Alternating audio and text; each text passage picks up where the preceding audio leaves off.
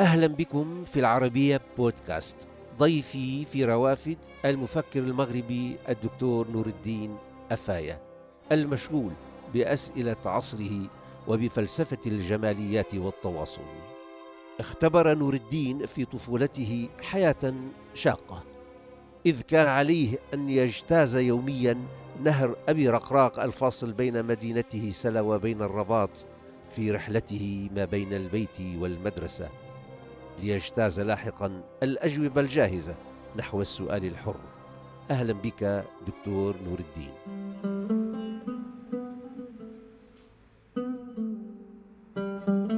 أنا ولدت بالمدينة القديمة.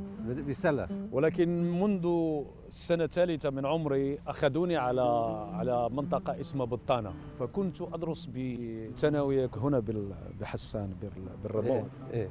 وكنا نأتي على رجلينا بالهلال. ونقطع نهر. ونقطع النهر ونذهب على على على الثانوية. ولا مش يعني أربع مرات. ساعة يعني. أربع مرات في, في في اليوم, اليوم. على الغداء تروحوا. إيه. يعني لم. أتعلم بسهولة أنا. بعيد إيه طبعا. تعلمت بعد بإصرار يعني. إيه طبعا. مرة كنت جاي وكانت شتاء شتاء. وسقطت في ال في, في النهر. مش في النهر. سقطت في ال في في مجرى. مجرى صغير. وطرح علي سؤال كنت مضيوم حزين جدا. هل سأستمر للذهاب إلى الثانوية أم أرجع إلى المنزل؟ في تلك اللحظة. في تلك اللحظة. ولم يبقى عن بداية الدرس إلا عشر دقائق. وكان علي أن أقرر. وقلت سأذهب هكذا إلى القسم. والتحقت بالقسم بالرغم من أحوال ال- مزرية الغي المزرية. يعني هو العشر دقائق في تلك اللحظة غيروا لك مصيرك. تماما. قلت فعلا هيك تحدث. بدل أن أعود إلى المنزل سأذهب إلى القسم مش ودخلت. قليلة مش قليلة هذه شغلة قوية. يبدو أن هناك دائما لحظات حاسمة تحدد مسار ومصير الناس أو حادثات أو صدفا تجعلنا في وضع يستدعي اتخاذ قرار ما أو تحديد الجهة التي علينا أن نمضي نحوها.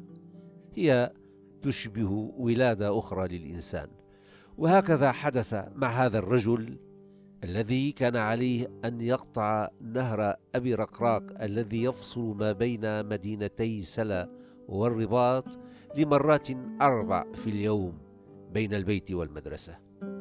ولعل تلك الرحلة اليومية الشاقة جعلته ذات صباح يوم شتوي وبعد سقوطه في المجرى المائي يقف على الضفة أمام خيارين أو العودة النهائية إلى البيت حيث سيتحدد مستقبل آخر أو اجتياز النهر إلى الضفة المقابلة في الرباط حيث كانت ملامح الأفكار والأسئلة تأخذ شكلها الأولي. أفكار القدماء والمحدثين.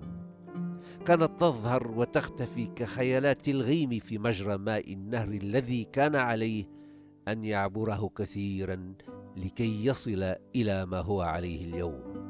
يبحث عن الصورة والمعنى عن الأنا والآخر عن التواصل والانقطاع والتجاوز وأن يطرح الأسئلة على التراث وعلى الحداثي. في المسعى دائما للإضافة أو لتصويب المعنى. هو المفكر المغربي نور الدين أفايا الذي ولد هناك خلف النهر ولكن المصدر من مكان بعيد في المغرب الكبير. محمد نور الدين أفايا. أفايا من أين جاء هذا ال- الاسم؟ والله له قصة. هات إيه حدثنا عنها. هو هو آه، أبي آه، من آه، ينتمي لمنطقة آه، أسفي ومنطقة عبدة. وهي منطقة عربية ولكن أصولها كانت أمازيغية فأفايا هناك من المتخصصين ال- في اللغة الأمازيغية يعتبرون بأن أصلها أمازيغي. مم. لا شو تفسير أفايا؟ آه، أفايا تحيل بالخصوص الكلمة الحروف الأولى لآفا. آه، تحيل على القمة باللغة الأمازيغية. أي قمة الجبل. مثل شي فشاون.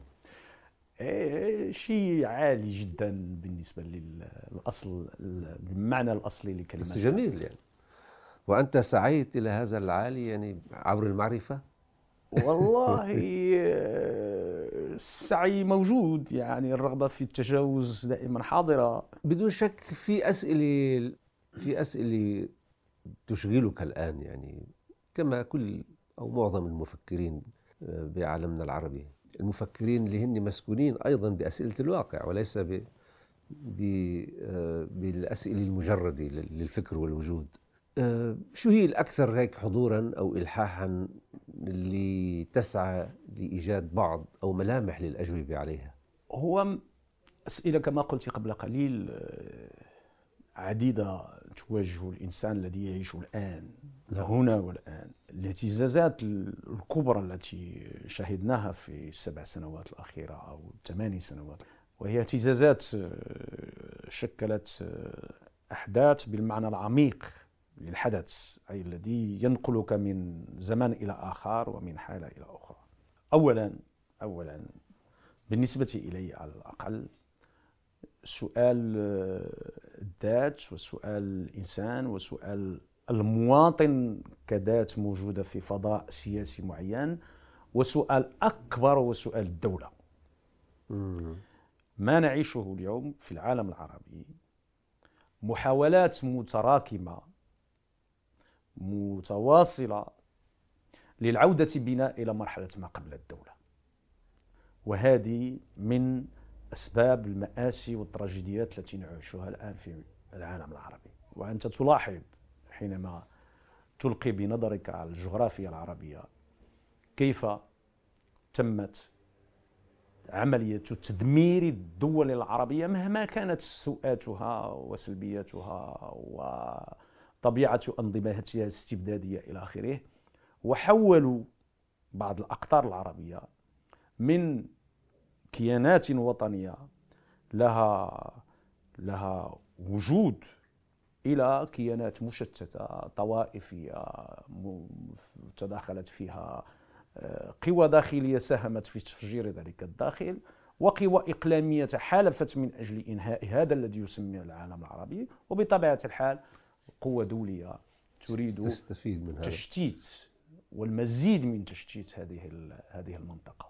ولهذا فإنني بالنسبة إلي الرهان الكبير المطروح على كل البلدان اليوم هو رهان الدولة على أساس بطبيعة الحال. أن لأنه الأمن الأمن حق من حق الأمن حق من حقوق الإنسان.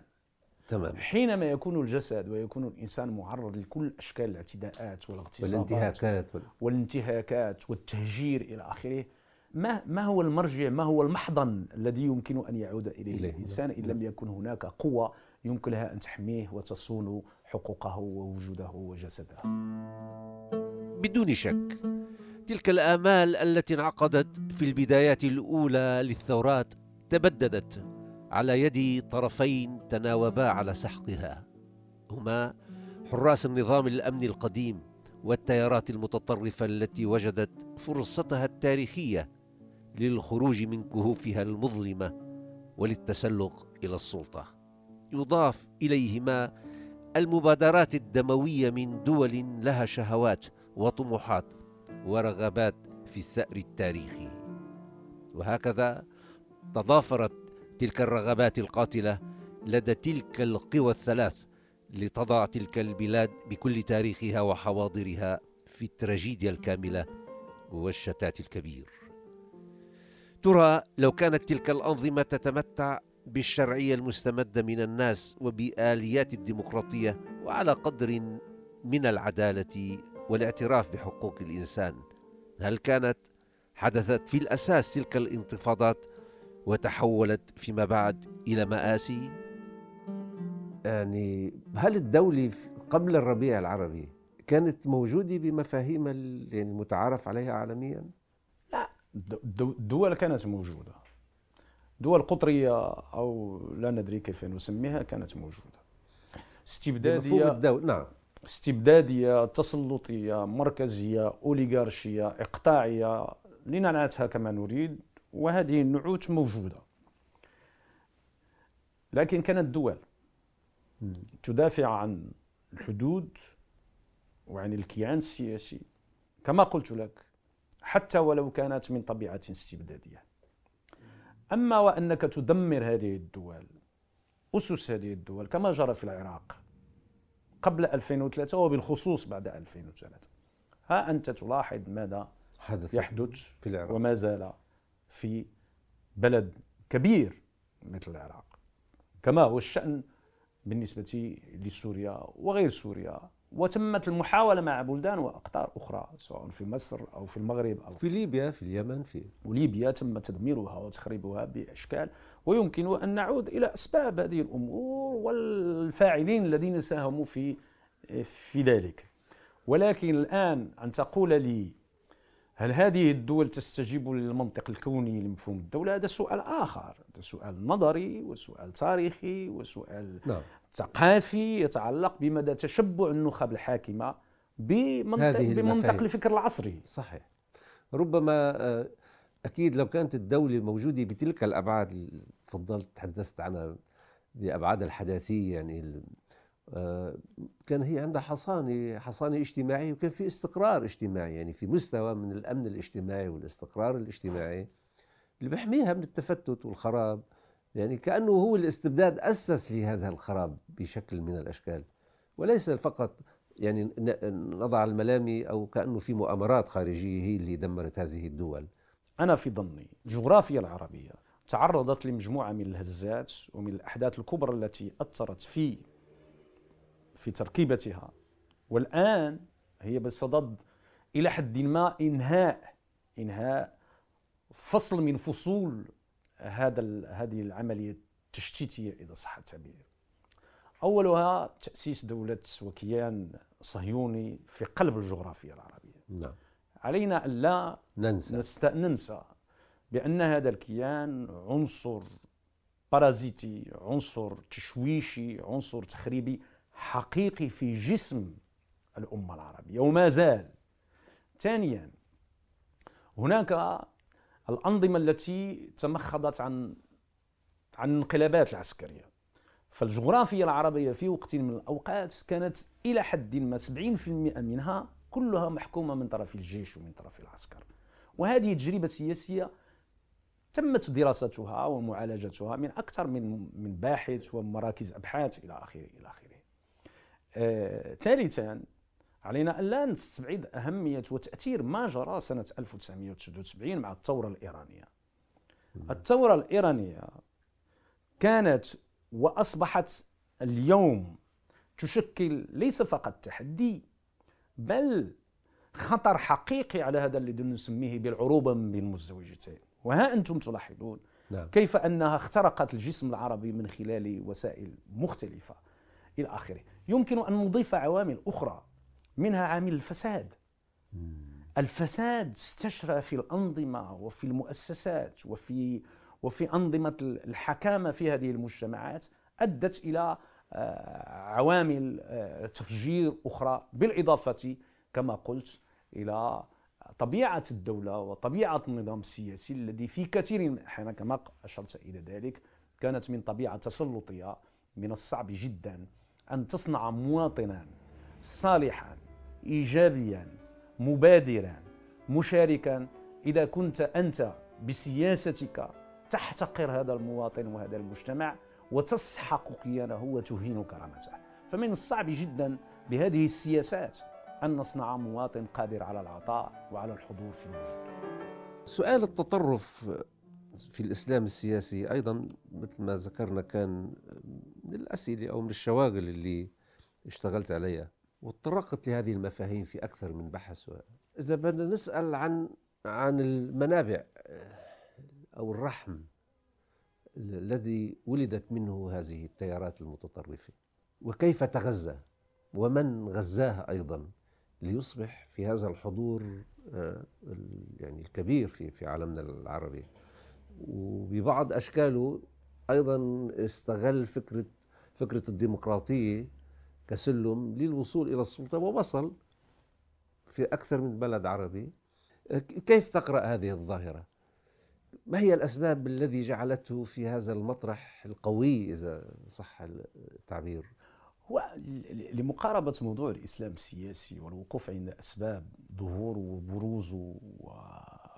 وإلى حد ما قوته هي أسباب عديدة أسباب تاريخية لا يمكن أن ندرس الإسلام السياسي اليوم بدون أن نعود إلى تطوره التاريخي أسباب تراثية أيضا يجب أن ننظر إلى المستندات الرمزية والثقافية التي يعتمد عليها ويوظفها ضمن مرجعيات نظرية يعني. خطابه نعم. التعبوي والاستقطابي إلى آخره هناك أيضا أسباب سياسية تعود إلى طبيعة الأنظمة التي آه، ساهمت بطرق أو بأخرى في إنعاش والدعم وتطوير وتشجيع هذه النزاعات الإسلامية داخل المجتمعات وداخل المؤسسات. وهناك لا شك اعتبارات جيوسياسية اعتبارات جيوسياسية يجب لنا ننسى بأنه ابتداء من الستينات لمقاومة ومناهضة ومحاصرة المد القومي العربي تم تشجيع الإسلام السياسي من خلال الدفع بالإخوان المسلمين لكي يشوشوا على هذا على أثر الهزيمه على أثر هزيمة 67 إيه، وقبل وقبل, وقبل, وقبل 67 وقبل قبل 67 نعم. اذا آه، آه، هناك أسباب متراكبة متضافرة آه، ساهمت. ساهمت بالإضافة إلى العوامل التي أشرنا إليها. هو إحساس الإنسان بأنه لا ينتمي إلى ذاته وإلى العالم الذي يعيش فيه.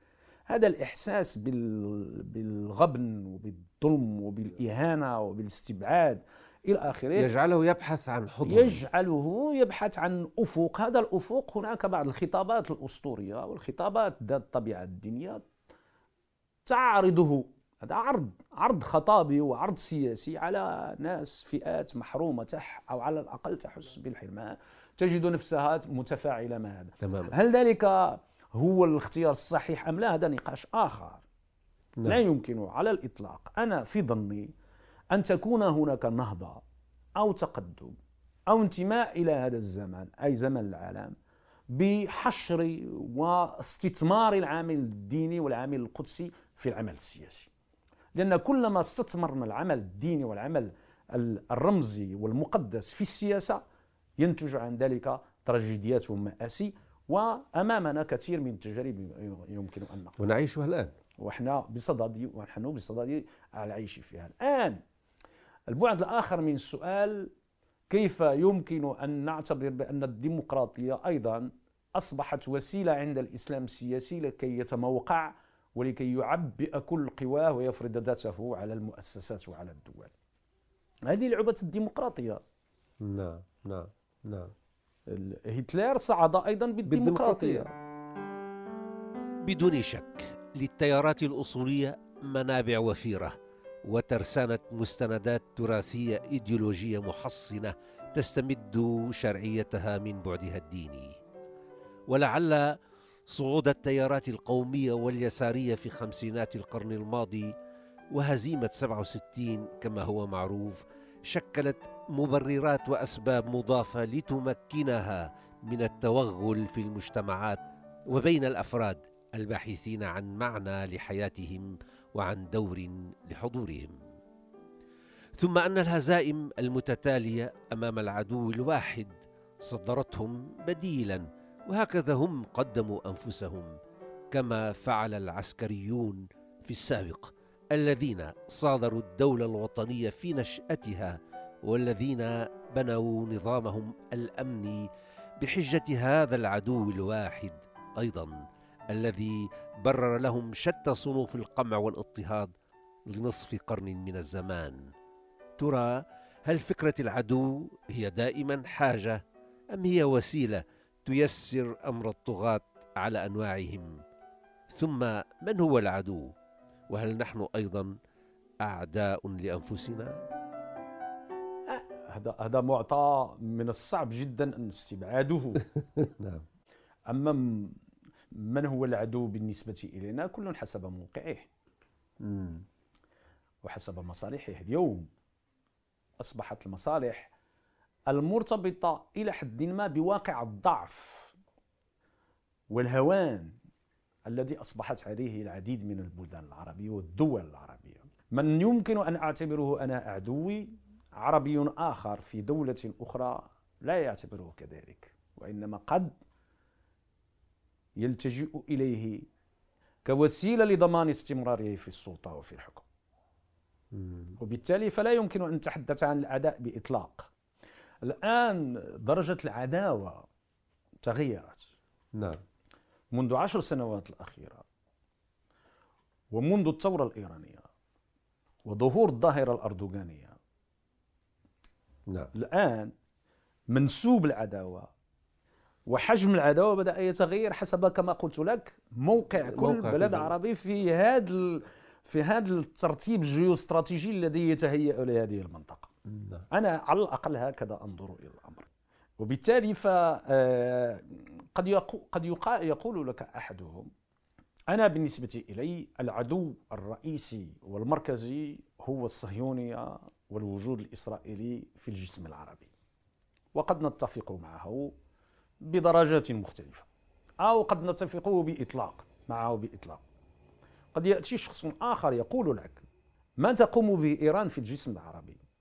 أخطر بكثير مما قامت به إسرائيل. باسم إسلام سياسي شيعي ربما أكثر خطورة على الكيان العربي وعلى العروبة. وما يقوم به أردوغان وسياسة تركيا في العشر سنين الأخيرة. أيضا بالرغم من طابعه الناعم باسم الاقتصاد وباسم إيديولوجية الإخوان المسلمين وحداثه. والحداثة المظهرية إلى آخره بصدد اختراق الجسم العربي بطرق مختلفة من أجل استنبات فكر الإسلام السياسي.